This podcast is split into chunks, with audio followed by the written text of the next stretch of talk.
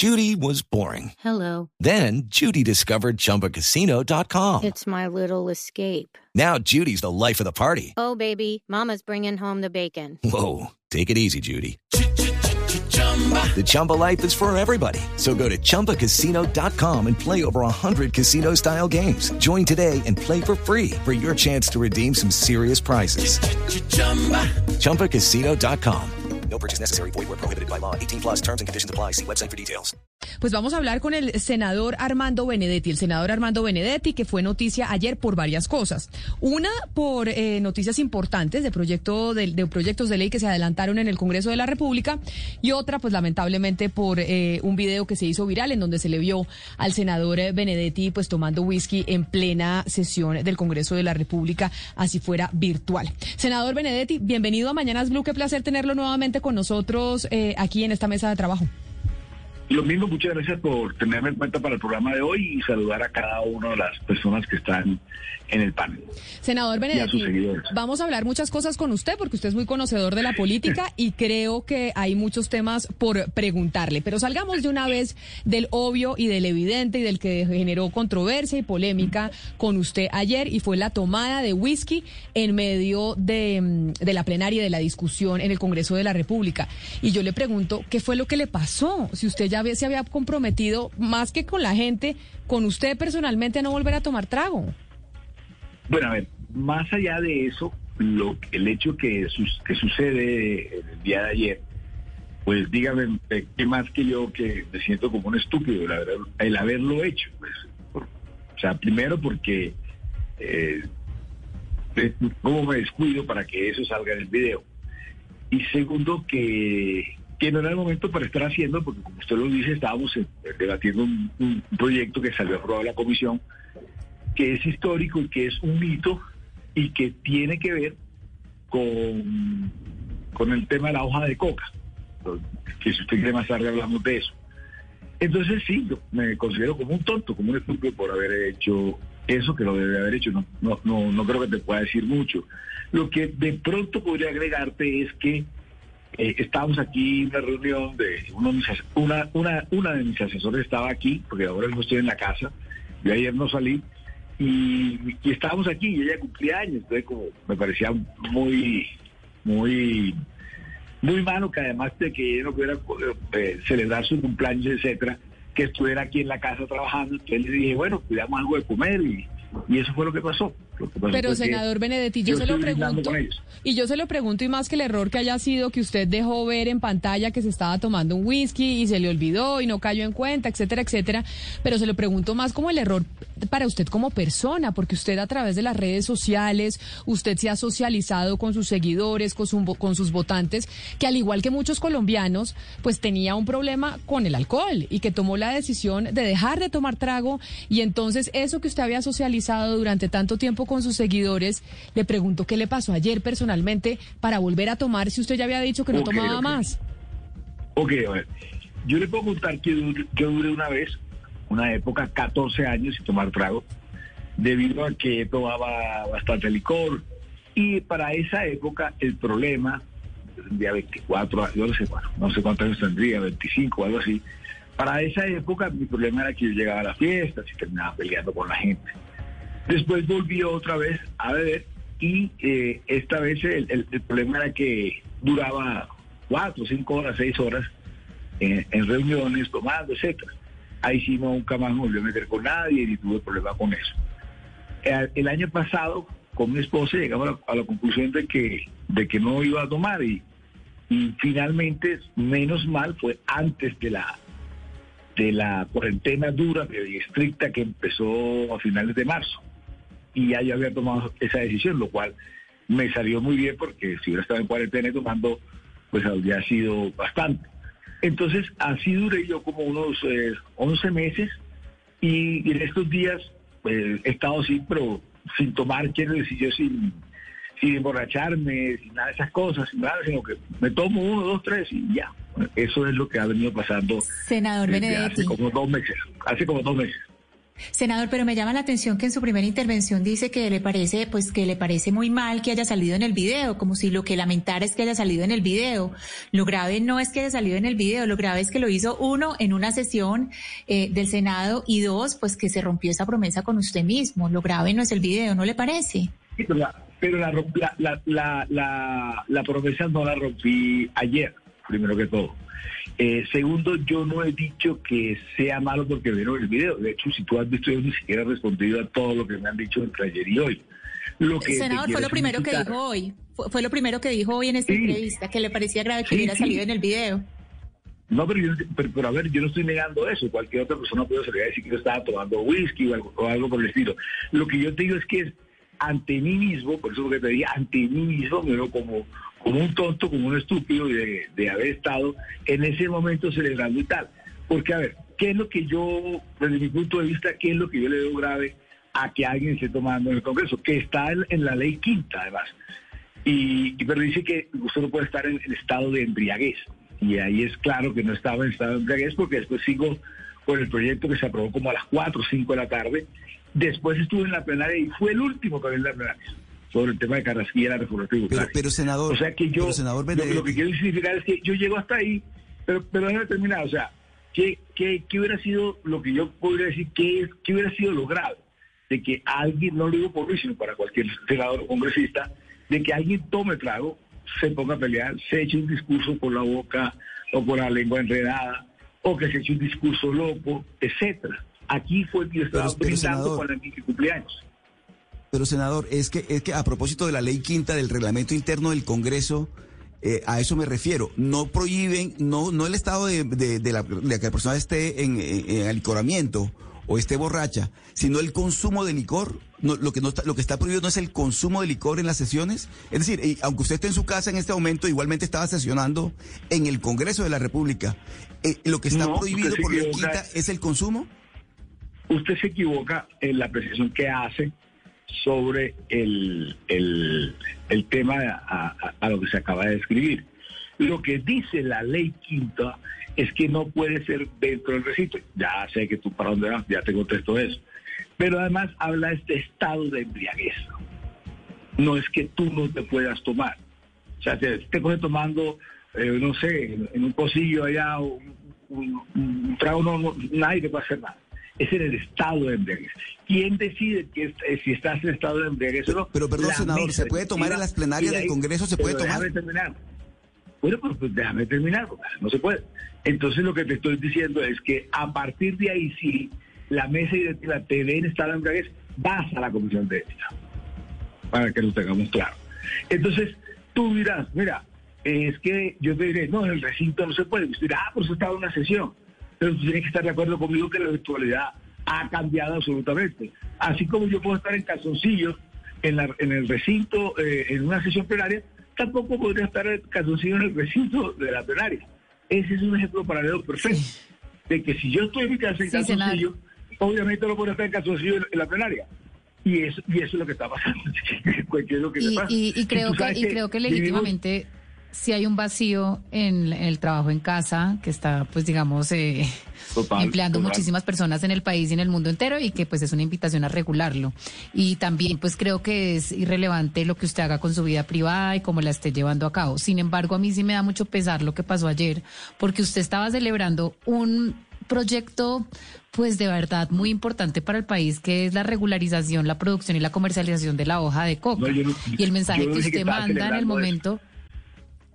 El momento que usted está man, el, el momento que se está dando esto justamente ayer, que es un hito que se haya pues por lo menos en la primer, en la comisión primera aprobado, pues que, que usted salga con un trago en la mano, pues manda un mensaje justamente a los retractores de de, la, de, de, de, de, de esta clase de proyectos, de que claro, esto va a traer más vicio y esto va a traer, y esto está impulsado por personas eh, que, que no respetan la, la integridad de los seres humanos, etcétera, etcétera. ¿A usted no, no le parece que es más reprochable aún que esto haya ocurrido ayer en el marco de este proyecto tan importante? No, porque estás equivocado y tú no conoces el proyecto, porque el proyecto no tiene nada que ver con cocaína. Esto tiene que ver con la hoja de coca, de cómo el Estado va a tener el monopolio de la hoja de coca. ¿Para qué? Porque las personas que siembran la hoja de coca, por decirte algo, no lo hace por el producto que la gente siempre repite. No, es que no tienen más que sembrar. No, lo hacen es porque a la medianoche... No, senador, yo entiendo era... la diferencia entre la hoja de no, coca no entiende, y la cocaína. No entiendo, y entiendo porque, no entiendo porque, eh, digamos, no, la, no, no entiendo la esencia del proyecto, está... pero hay tanta gente... En... Claro, pero ¿se, ¿usted sabe cuánta gente en el país no entiende eso? ¿Cuánta gente en el país sí, pero, dice hoja de coca pero, igual a cocaína, igual a vicio, igual a alcoholismo, igual a gente tomando trago eh, en el Congreso? E- ese es el mensaje sí, que yo creo que es peligroso. Porque yo no te digo, yo no te digo que el mensaje no haya salido bien, pero no bajo los preceptos que tú estás diciendo. Porque si alguien piensa una estupidez, entre, eh, por lo menos entre tú y yo no la pensemos que por eso fue, porque yo no tengo cómo responder por las estupideces de las personas que, que lo hagan, con o sin trago. Con o sin trago, porque en la plenaria, en la comisión, las cosas que me dieron más absurdas sobre el tema, eso nunca las he escuchado en mi vida. Y me lo dieron como cuatro senadores. Entonces, con o sin licor, la gente va a tener esa estupidez. Y lo otro, yo no estaba celebrando la aprobación del proyecto porque lo dije, el proyecto se aprobó como a las cuatro y cinco. Y si tú te ves los poquitos aparte, yo fui el que me eché a, a, a, al hombro el proyecto, yo fui el que busqué los acuerdos para que saliera aprobado, porque o sea, a, se aprobó con doce y, se, y lo mínimo para aprobar eran doce, porque nosotros somos veintidós, tenía que tener uno más. Los otros, los, los de derecha, los Partido Conservador y los uribistas se me salieron. Y me quedé con dos, y votó gente que ni siquiera... Y ese fui yo el que estaba haciendo eso. Entonces, eso es lo que te quiero decir. Pero estoy de acuerdo que esto le hace daño al proyecto, yo no te digo que no. Pero, te repito, con o sin licor van a decir lo mismo al proyecto. Claro, pero pero de pronto, eh, si a cambio de whisky hubiese sido una cervecita o una copita de vino, ¿usted cree que le hubiera ido mejor, senador? No, no creo, no creo, no creo. De hecho, si hubiera estado tomando aguapanela, hubieran dicho que era whisky. Pero, senador, entonces, ya para salirnos de este tema del trago y meternos ya en la, el tema de la política directamente que usted eh, pues maneja también, le, se dijo que le iban a usted a investigar por estar tomando ese whisky en, eh, en medio de la sesión eh, virtual. Con esa investigación no va a pasar absolutamente nada, porque lo que usted nos explica es que tienen que corroborar que usted estaba borracho. Y pues ya para corroborar Exacto. que usted estaba y, borracho y está muchacho, muy difícil. No, no, no, claro que se puede saber. Contigo que yo intervine durante tres horas hasta las cinco de la tarde, fui el dueño del proyecto interviniendo constantemente y que ayer en plenaria fue el último que hablé. Cualquier persona que esté, ¿qué, o sea, por qué, cuál es el problema de estar borracho? Primero que las personas alcohólicas so, somos enfermas, ¿ok? Y no es que alguien pueda modular o no eso. Si lo puedes hacer no tienes ningún problema. El, para mí tomar esta, para mí cuando alguien toma, para mí cuando alguien está borracho es porque esa persona perdió la capacidad de, de, de asumir o saber sus consecuencias. Por lo tanto, ningún borracho borracho dice, ay, mire, yo voy a hablar así, me voy a esconder aquí, no pasa nada. Entonces estarías borracho, sino que tú no asumes las consecuencias. Por eso tú ves que las personas hablan de su jefe, de, delante de su jefe y le dicen una cantidad de cosas porque no está asumiendo las consecuencias. Entonces, más bien, el periodista que, que, que puso en investigar es el que debería votar, porque es un ignorante completo. Y se lo digo porque, Código de Ética, artículo nueve, asistir a las sesiones del Congreso en estado de embriaguez o bajo efectos de sustancias psicoactivas. Y a mí nadie me va a investigar. A mí lo que hacen es que hagan una valoración en la mesa directiva y a su vez me mandan comisión de ética para que yo exponga los temas y qué van a hacer ellos. Y la sanción, tengo entendido que es la, eh, te pueden reprender de forma pública o te pueden reprender de en privado. Entonces, eso no tiene nada que ver con ninguna investigación, porque ahí, ahí está el hecho y tengo que asumir el hecho. No tiene que investigar si estaba tomando, no estaba tomando, etcétera, etcétera. Pero para ya terminar este tema, senador Benedetti, usted lo ha dicho y por eso es que yo le hacía la primera pregunta con un poco pues de, de tristeza por el hecho de que usted lo ha compartido en redes sociales. Es que si usted no lo hubiera compartido, sí, yo sí, no sí. le estaría preguntando sobre esto. De acuerdo, y es que usted dice, de acuerdo, pero... nosotros los alcohólicos somos enfermos. Y es verdad, los alcohólicos sí, son enfermos. Sí. Y por eso, como usted había venido compartiendo su tratamiento o lo que fuera, que había tomado no, la decisión no estaba... de, no, de no tomar es que... más... que usted dice, hace dos meses empecé a tomar otra vez, empezó a tomar hace dos meses otra vez por el tema de la pandemia. Es que seguramente esto le está pasando a muchos no, colombianos. No, no. no, es al revés, es, es, es al revés, a ver, es al revés. Yo, cuando yo te digo a ti que empecé a beber otra vez, es que me he tomado unos tragos sociales, eh, estando con mi familia, etcétera, etcétera. Yo no soy persona que va a bares, no, no acostumbro a restaurantes, no me gusta ir a fiestas, entonces... Esa es mi personalidad, pero no ahora, sino siempre. Entonces yo lo que hice ese día que estaba brindando aquí y me tomé la licencia de hacerlo. Yo te dije a ti que yo lo hice fue porque hablaba con mi esposa de que de, que de pronto estaba en mucha fiesta y entonces lo hicimos, pero yo no, en ese momento ni me estoy sometiendo a un tratamiento, ni me estoy sometiendo a algún tipo de método, etcétera, etcétera. ¿Ok? Porque yo la ultra, yo, yo te dije que la primera vez por qué fue que lo tuve que dejar de hacer y duré catorce años. Y de ahí para acá he estado eso. De hecho, con la, con la vida pública que yo tengo, con los enemigos que yo tengo, si hubiera hecho una pendejada con trago, etcétera, ya lo hubieran sacado. Y, y no ha pasado nada de eso. Tú no encuentras a un Benedetti en un discurso con la lengua enredada, o borracho tirado eh, por ahí en la calle, sentado en un bordillo, o, o, o no sé, tomando. Muchas, es, es, esa no es eso. O sea, lo que pasó ayer fue que me estaba tomando un whisky, que estaba brindando una persona que estábamos aquí encerrados por la cuarentena y que le estamos celebrando el cumpleaños. Hasta ahí eso es todo. Tú no me puedes juzgar más por eso, o de ahí empezar a hacer una cantidad de, de elucubraciones que no tienen nada que ver. Ahora sí, senador Benedetti, quiero preguntarle por una noticia que se acaba de conocer, y es que el Consejo Nacional Electoral decidió concederle la personería jurídica al Movimiento Dignidad del senador Jorge Enrique Robledo, quien, recordemos, había renunciado al Polo Democrático, básicamente más o menos muy cerquita a cuando usted renunció al Partido de la U, a cuando Roy Barreras renunció al Partido de la U y a cuando Rodrigo Lara renunció a Cambio Radical. En ese momento se tejieron muchas tesis, y es que Robledo le estaba apuntando a la decisión, es decir, que le dieran personería jurídica. ¿Ustedes en el Partido de la U en algún momento llegaron a pensar en también apuntarle, apostarle a la decisión y finalmente no lo hicieron? ¿Ver esta decisión del Consejo Nacional Electoral no le plantea a usted tal vez, senador Benedetti, que se equivocaron, usted y Roy Barreras, al no aplicar la misma estrategia que aplicó Robledo para pues tener partido y tener personería jurídica? Es que hay una diferencia entre lo que hizo Robledo y lo que hicimos nosotros. La diferencia es que Robledo se va bajo la figura de la excepción que existe actualmente en la Constitución. Lo que hace falta es reglamentarla, ¿verdad? Entonces, él se va, por así decirlo, en sana paz. Mm. O sea, él dice, me voy a ir, y sus otros cuatro compañeros, porque nomás son cinco, o eran seis, los otros cinco compañeros dicen, perfecto, váyase. Y él se va y crea la personería jurídica. Lo cual, ahí sí viene un problema con, con, con, con varios de nosotros, es que es una diferencia garrafal eso, por ejemplo, versus lo que se hace con la Colombia Humana o con el nuevo liberalismo, que llevan años tratando de que le reconozcan la, la personería jurídica, que todos quisieron que se la dieran, pero no se la dieron. Y usted sabe cuáles son la, las implicaciones de crear una personería jurídica, es que el Estado empieza a mantener el partido. O sea que va a recibir, yo no sé, revísame cuánto es que recibe, como diez mil millones de pesos o algo así anuales para que el partido se mantenga como partido. Entonces, mira tú que el Consejo Nacional Electoral acaba de dar la personería jurídica a alguien, a, una solo, a un solo senador, le, y eso le autoriza, como te acabo de decir, a que te den más de diez mil millones de pesos para que se mantenga el partido. Pero el que tiene ocho millones de votos, el Congreso y el Consejo Nacional Electoral y las Cortes se han negado a darle personería jurídica.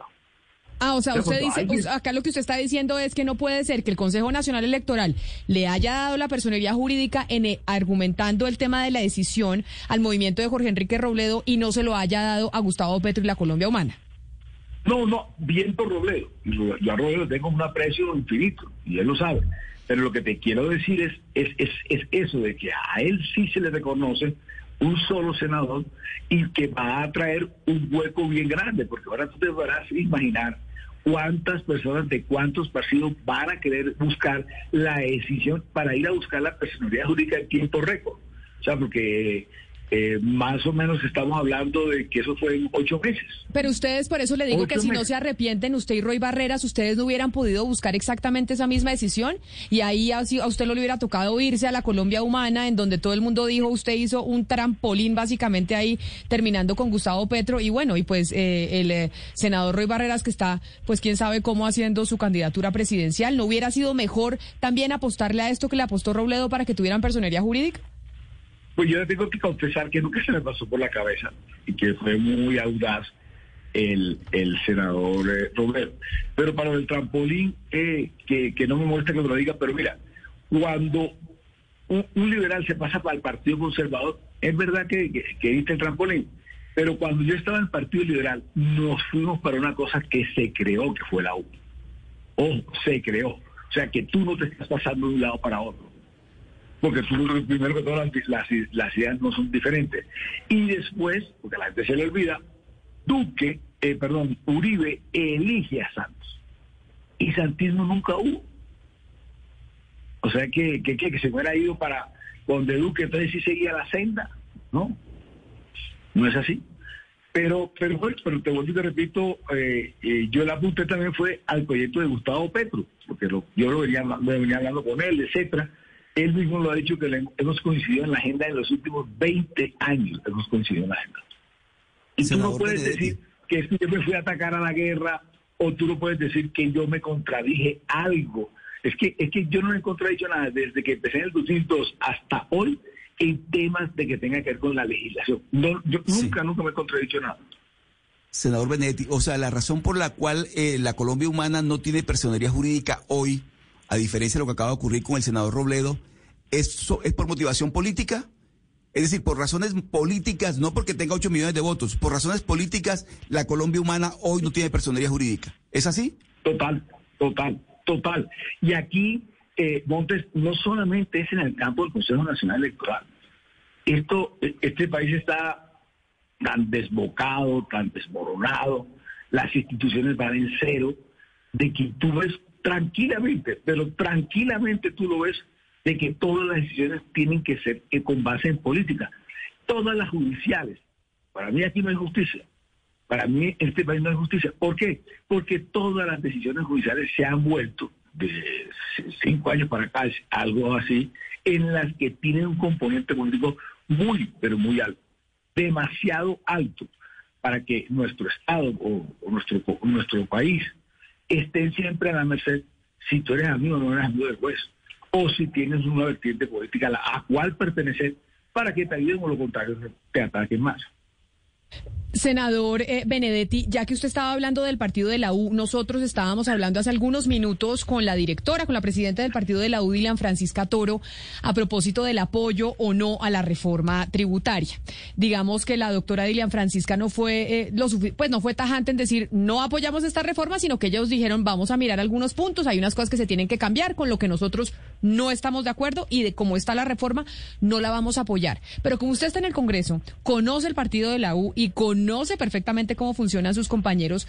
Yo le quiero preguntar, ¿es aquí el Partido de la U se está cotizando con el Congreso, con el eh, gobierno nacional, y está cotizando el voto para poderle pedir más al, eh, al gobierno del presidente Duque en aras de apoyar esa reforma? ¿O no? ¿O, sí, o, es, o es legítima sí. esa decisión de decir no, no vamos no, a apoyar no, esa reforma y no vamos a apoyar no, estos no, puntos? Le, le, le voy a decir qué es lo que pasa. Esa reforma tributaria va a salir aprobada. Esa reforma tributaria la hicieron para supuestamente obtener veintiséis billones de pesos. Ninguna reforma tributaria en el pasado ha tenido esa pretensión. Ha tenido el llegar más o menos entre ocho y doce billones de pesos. Entonces, si tú me preguntas, bueno, ¿y por qué pusieron catorce billones de pesos más? Esa es la trampita para usted y la, y la gente de opinión y, y para la gente, eh, para cualquier ciudadano. Entonces vas a ver que el Congreso va a empezar a ganar unas cosas. Pero esa farsa ya está armada. Esa farsa ya la tienen en las manos ahora mismo. Y entonces se ponen de acuerdo, el Partido Conservador tumba esta cosa, el Partido eh, Cambio Radical tumba eso, los de la U tumban eso, para después venir a decir que tienen que votar el sí. ¿Qué creo yo que pasó que no había pasado antes en otros gobiernos? Es que macartizaron tanto la la, forma, la reforma tributaria, y la, la hicieron tan salvajemente contra todo el mundo que el punto quedó muy alto y bajarlo de ahí no creo que les vaya a alcanzar. Ya la reforma tributaria...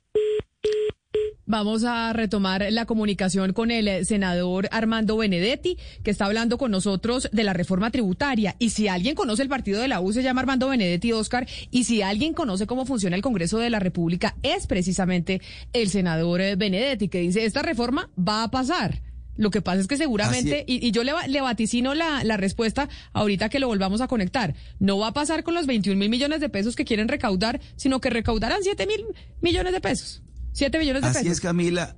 Así es, Camila, y en este momento lo que se va a venir es una negociación fuerte de los partidos con el gobierno, a ver hasta dónde alcanzan los partidos a morder en la torta y hasta dónde puede ceder el gobierno. Eso es lo que viene, Camila, es una negociación, y el doctor Benedetti, que conoce muy bien el Congreso y que conoce muy bien a su partido, nos está contando exactamente qué va a pasar. Senador, lo más interesante me parece lo que, lo que ya, ya el senador está con nosotros, Camila. Sí, sí, ahí está el senador Benedetti. Senador, es que se le cortó, ah, bueno, se le cortó la llamada. Sí. Pregúntele, Valeria.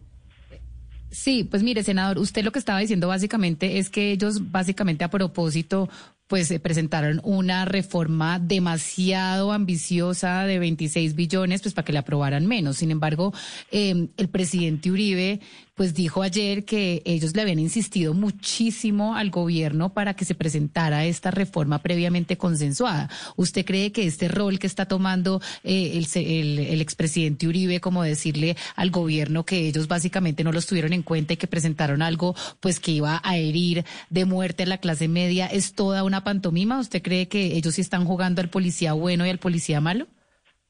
A ver, eh, yo le puedo seguir diciendo más cosas. El ministro de Hacienda en el gobierno es una isla. Él hace realmente lo que le dé la gana y sin tener que avisar.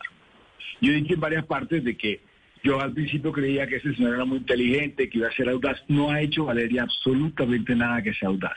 Ha hecho lo que hacen todos los ministros de Hacienda. Por eso todo el mundo dice que son inteligentísimos y tal. A mí me parece que es todo lo contrario. Porque ellos solamente tienen que estar pendientes de unos índices. Y para los índices siempre hay unos... Parece bien que hay que meter más impuesto ahí. Nunca son capaces de ser audaces, nunca son capaces de pensar el país o en la gente.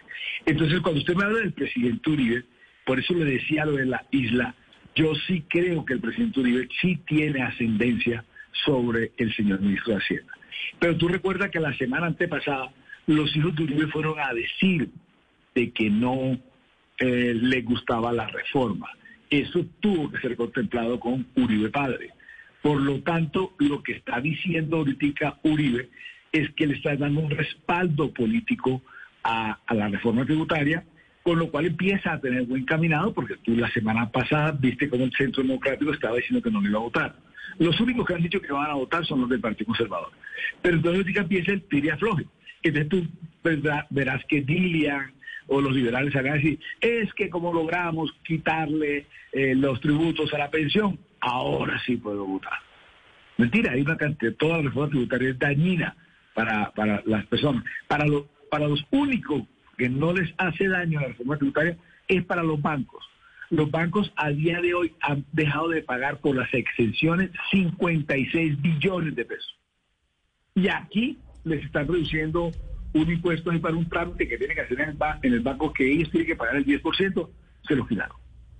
Pero entonces, son los únicos que son tocados. Pero entonces, senador Benedetti, nosotros que estábamos haciendo apuestas aquí en la mesa de trabajo sobre la reforma tributaria, usted lo que dice es, la reforma va a salir, no como la planteó Carrasquilla, pero que tenemos reforma tributaria, tenemos reforma tributaria, no de veintiún billones de pesos, sino de siete, cinco o seis, pero reforma tributaria tenemos. ¿Y qué garantía vamos a tener de que eso no vaya a ser una, col- una colcha de retazos y vaya a ser peor que aprueben lo que van a aprobar a que nos quedemos sin nada? Ninguna, porque fíjese usted que el país nunca había estado, ha, estado atento a una reforma tributaria. La gente no entiende que es una reforma tributaria. Una persona que trabaja conmigo, que es policía, me preguntó que por qué nosotros estamos desarrollando la reforma tributaria. Y dije, no señor, eso quien la presenta es el gobierno. Y los datos son, eh, mira, que la presentaron por veintiséis billones y vamos a ver que la bajan entre ocho o doce, algo así por el estilo. Pero... Eh, es, eh, y usted dirá, ay, en época de campaña eh, no es difícil que la aprueben. No, al contrario, en época de campaña lo que necesitan los congresistas es plata. Y con esto están todos cotizados, porque ese fue otro error del gobierno, que llevó tan alta la expectativa mala de la, de la reforma, que todos están cotizados, más que nunca. Ah, pero todos están ju- cotizados más justo... que nunca. Justo sobre eso quiero preguntarle, senador, ¿usted cree que la inyección de mermelada va a tener que ser muy grande para que de alguna forma pase la reforma? Mire, que yo recuerdo, no ha habido un solo proyecto que se le hunda a un ministro de Hacienda. ¿Por qué? Porque él arranca con la garantía de las comisiones tercera y cuarta. Entonces, las tercera y cuarta hoy están bien con el ministro. Llámale que la aceitó, Arequipe, Perla, como quieras, o a mi hijo, como tú quieras. Entonces, las terceras y cuartas siempre son llaves, llaves, llaves. Sumadas ellas dos, ya vas como en treinta y pico. O sea que quedarías a veinte votos de hacerlo. Y lo haces, lo haces, no hay ningún problema. Entonces, por eso yo digo que la reforma tributaria, claro que va a pasar. Y... Claro que va a pasar. Que esta vez tenga más repercusiones los que voten que sí, que no, que otras veces, yo creería que cien veces más va a tener repercusión. Y, Pero y, no hay entonces, que... Senador, y entonces la foto de esta mañana de, de Vargas Lleras y Gaviria es exactamente qué, para usted, ¿qué representa eso? Lo mismo que se han unido para mil vainas, pero después cuando le den alguna cosa está bien. Recuerde usted que en la última reforma tributaria, el doctor Vargas Lleras influyó muchísimo en la reforma tributaria última. Para, eh, no, no quiero hablar mal de nadie, ni quiero decir nada, pero sí tenía unos intereses con algunas personas eh, que estaban inmersas en la, en la reforma tributaria. ¿Y, y cómo le fue? ¿Le fue bien? Yo me acuerdo que para esa época ustedes, todos los periodistas decían, Vargas Lleras entró a Palacio, Vargas Lleras le van a dar dos ministerios. No sé, no, ahí estaban diciendo la otra cosa. Para el dos mil diecinueve, para noviembre, diciembre del dos mil diecinueve. Ustedes estaban empecados con el cuento de los dos ministerios y ahí no estaba la jugada. La jugada estaba en la reforma tributaria que estaba en ese momento. Pero entonces decir, ahora, pero, ahora, pero entonces, ahora, ahora díganos entonces en qué estamos equivocados, porque usted conoce más el intríngulis de la política. Usted dice, no, en ese momento Vargas Lleras no estaba pidiendo ministerios, en ese momento lo que quería era que le aprobaran ciertas cosas o que no se aprobaran ciertas cosas en la reforma tributaria. En esta oportunidad, esa alianza que se está viendo de César Gaviria, de Germán Vargas, que además viene dándole eh, pues garrote a la reforma tributaria desde su columna en el periódico El Tiempo ya hace tres semanas, y en cierta medida esa coincidencia en políticas con el expresidente Uribe, ¿qué significa y hacia dónde va ese globo? A ver, de que son los únicos dos, entre comillas, o, si, o la puedo quitar, líderes que hay en política, pero que no están muy fuertes representados en el Congreso de la República. A Vargas Lleras hoy, de los dieciséis que hay, ocho son de la línea, ocho o nueve son de la línea Chat. ¿Sí? Por eso se puede dar ese gusto. El gobierno no puede salir a votar en los ministerios porque hay unos de la línea Chat que están metidos ahí. Y el señor Gaviria tampoco es que de verdad, de verdad esté muy fuerte en el Partido Liberal. De los catorce que ellos son, se saben que cinco o seis están sueltos de Madrid. Entonces, Vamos, entonces ellos salen hoy como unos especies, como jefes políticos, a decir no a la reforma, para sacar pecho, porque es de moda decir que no estás. Entonces, eso es lo que ellos dos están haciendo. Pero que tú y yo podamos decirte que tienen ascendencia sobre sus partidos y que con esa salida ya Cambio Radical y el Partido Liberal no va a votar, no tiene nada que ver con la foto. O sea, que la foto es una foto chévere de unos jefes de partidos y tal, que salen a decir, oiga, no se preocupe, eh, nosotros no vamos a votar que no. Pero yo solamente me pongo a pensar en los nombres del Partido Liberal, de las comisiones tercera y cuarta, votan.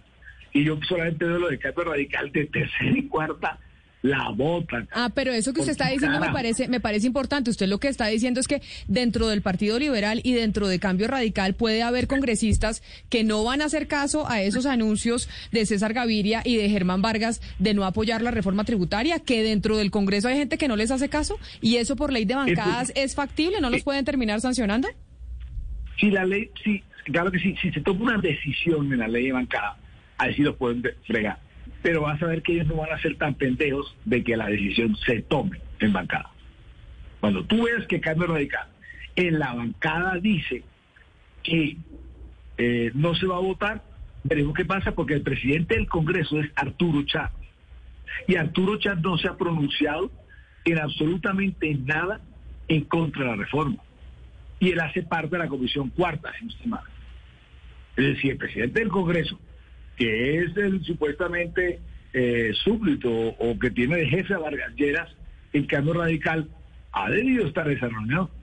Porque si tú en la reunión te aparece el señor Vargas Lleras con Arturo Char, el gobierno enseguida sabe que tiene problemas. porque el gran poder de un presidente de la, de la plenaria no es más sino hacer el orden del día. Pero entonces, que se puede poner de primero la reforma tributaria o de último la reforma tributaria. Pero entonces, eh, senador Benedetti, básicamente el panorama que usted nos está explicando aquí es que Germán Vargas está diciendo que Cambio Radical no apoya la reforma tributaria. Hay quienes piensan que puede ser como antesala, que quiera que lo aclame la derecha para que se lance como candidato presidencial, pero que dentro del partido no le van a hacer caso, y que hay gente de Cambio Radical que sí va a votar, para, y que para, ese anuncio de yo, Cambio Radical de que no apoyan la reforma no lo apoyarán unos, pero otros sí, entre ellos Arturo Chávez. Para mamar gallo y que y que no se pongan bravos los jefes políticos. Eso es como, ellos están buscando como la resolución de Lázaro. Ellos, ellos dos llevan ausentes de la vida política y de la vida pública hace bastantes meses. Recuerda que ellos se habían unido para otras cosas de coalición dentro del Congreso y no les sirvió.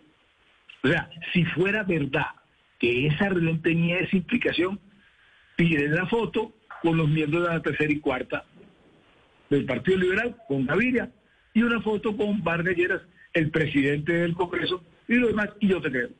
La verdad que todo, senador, eso es pero... una pantomima también de salir a decir, sí, claro que todo tiene implicaciones políticas. Muy seguramente Vargas Lleras se la ha despertado tras la gana de, de, de asistir a las presidenciales. Pero esa foto no dice nada. O sea, a mí esa foto yo no la he visto, pero... pero yo no quiero molestar a nadie, si se molesta, ¿qué carajo? Esa foto eh, eh, no representa absolutamente nada, Camila. O sea, te lo digo de verdad. Pero mire, senador, senador Benedetti, usted vive muy dateado y usted es periodista y, y, y le gusta chiviar a sus colegas también. Le quiero preguntar, usted que tiene tanta información de lo que está ocurriendo en este momento en el Congreso, ¿qué están negociando? ¿Qué están negociando en términos burocráticos o en términos de gabelas los partidos políticos que en este momento están diciendo sí, pero no, o no, pero sí? ¿Qué están negociando? ¿Qué es lo fuerte que están negociando en este momento? En la mesa queda todo. Pueden quedar unos cupos indicativos, pueden quedar unos institutos descentralizados, pueden hasta de pronto buscar un ministerio si es verdad que va a haber movimiento por la ley de cuotas, etcétera. O sea, todo eso está en la mesa. O te pueden llamar a, a Puyengue, como diríamos ustedes en Barranquilla, a que, oye, ven acá, eh, yo te tengo esto, si no me ayudas te lo quito. ¿Me explico? Entonces, en la mesa está todo. Lo que pasa es que el, erro, el, el gobierno, usted lo sabe que comete muchos errores, comete el error de elevar la reforma eh, tributaria a unos niveles negativos nunca antes visto en una reforma tributaria. Pero, como, como lo he hecho antes, pero como empiezan con veintiséis... y pueden bajar catorce millones de pesos. Pues, verás, vendrá doña Dilian a tu programa, es que el partido de la U tumbó esta vaina, y de por eso sí vamos a votar. Y vas a ver, vas a ver todo el mundo cómo empieza a bajar la... Y te repito, en época de campaña es el mejor momento para los congresistas, porque lo que están buscando son unos recursos para ir a, a, a la, al, al Congreso nuevamente.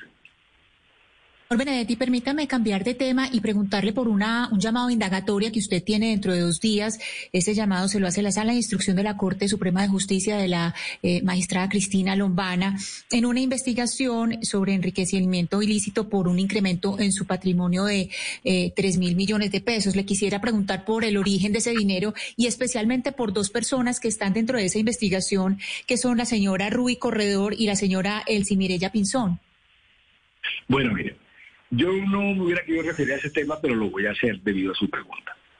Lo primero que le puedo decir es que yo tengo ocho procesos en la Corte, ¿ok? Seis los tiene Cristina Lombana. Ya yo le pedí por derecho de petición de que por favor me dijera cómo ella de ocho procesos ha tenido seis. Porque es muy raro, ¿verdad? Supuestamente eso es por reparto. Entonces es muy raro que se haya pasado. Ella cogió la primera vez y los metió en un proceso madre y después los, los volvió a separar otra vez.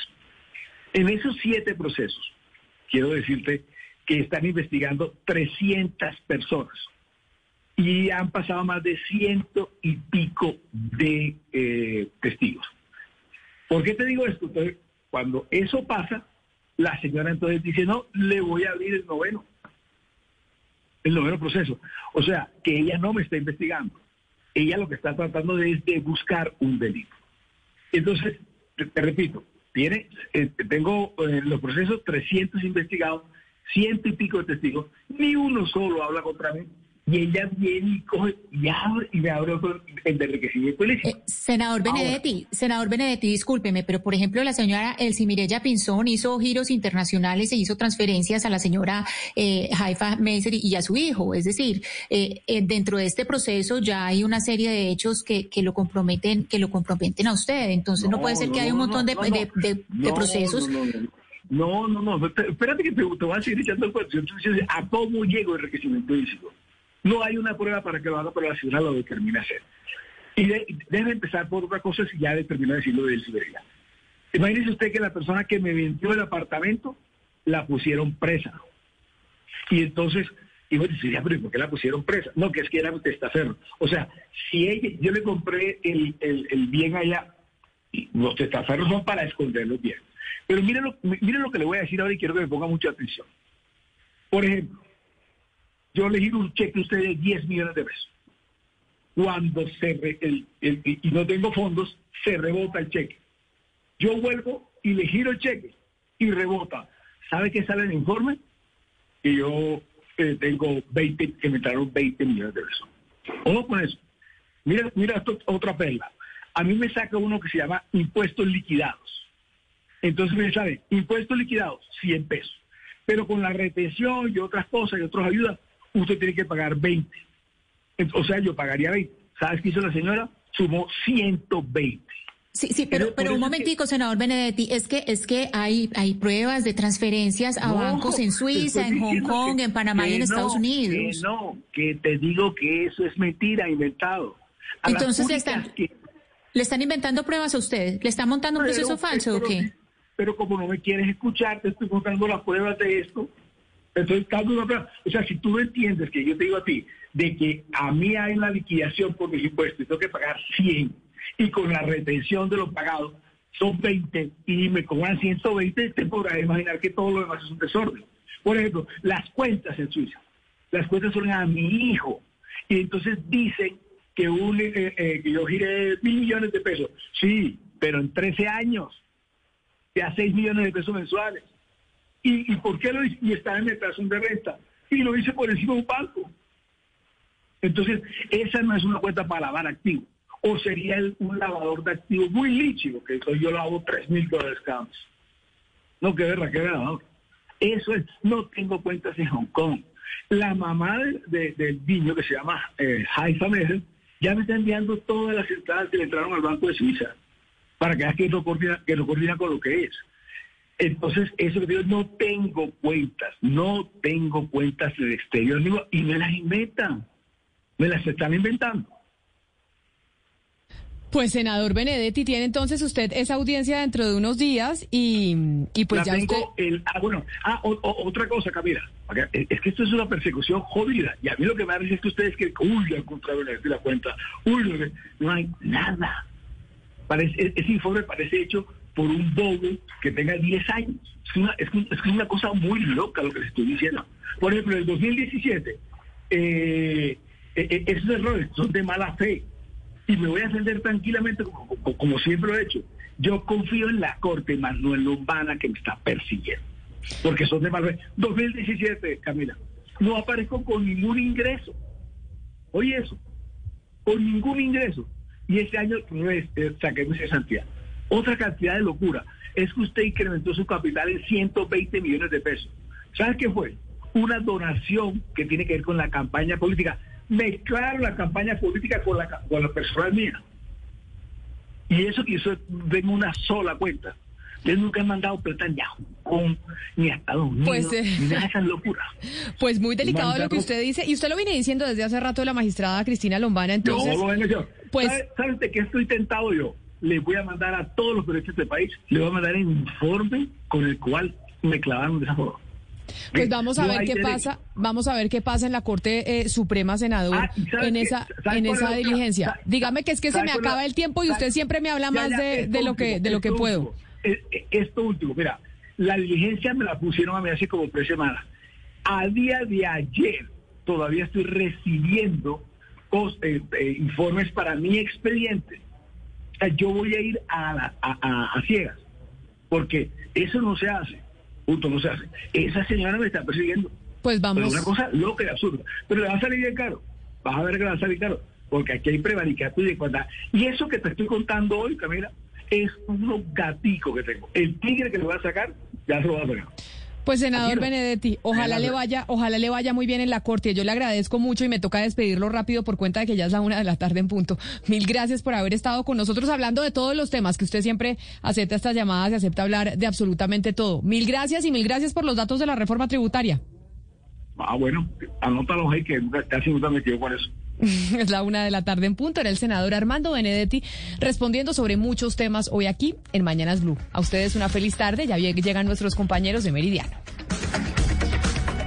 Judy was boring. Hello. Then Judy discovered Chumba Casino dot com. It's my little escape. Now Judy's the life of the party. Oh, baby, mama's bringing home the bacon. Whoa, take it easy, Judy. The Chumba life is for everybody. So go to Chumba Casino dot com and play over one hundred casino-style games. Join today and play for free for your chance to redeem some serious prizes. Ch-ch-chumba. Chumba Casino punto com. No purchase necessary. Void where prohibited by law. eighteen plus terms and conditions apply. See website for details.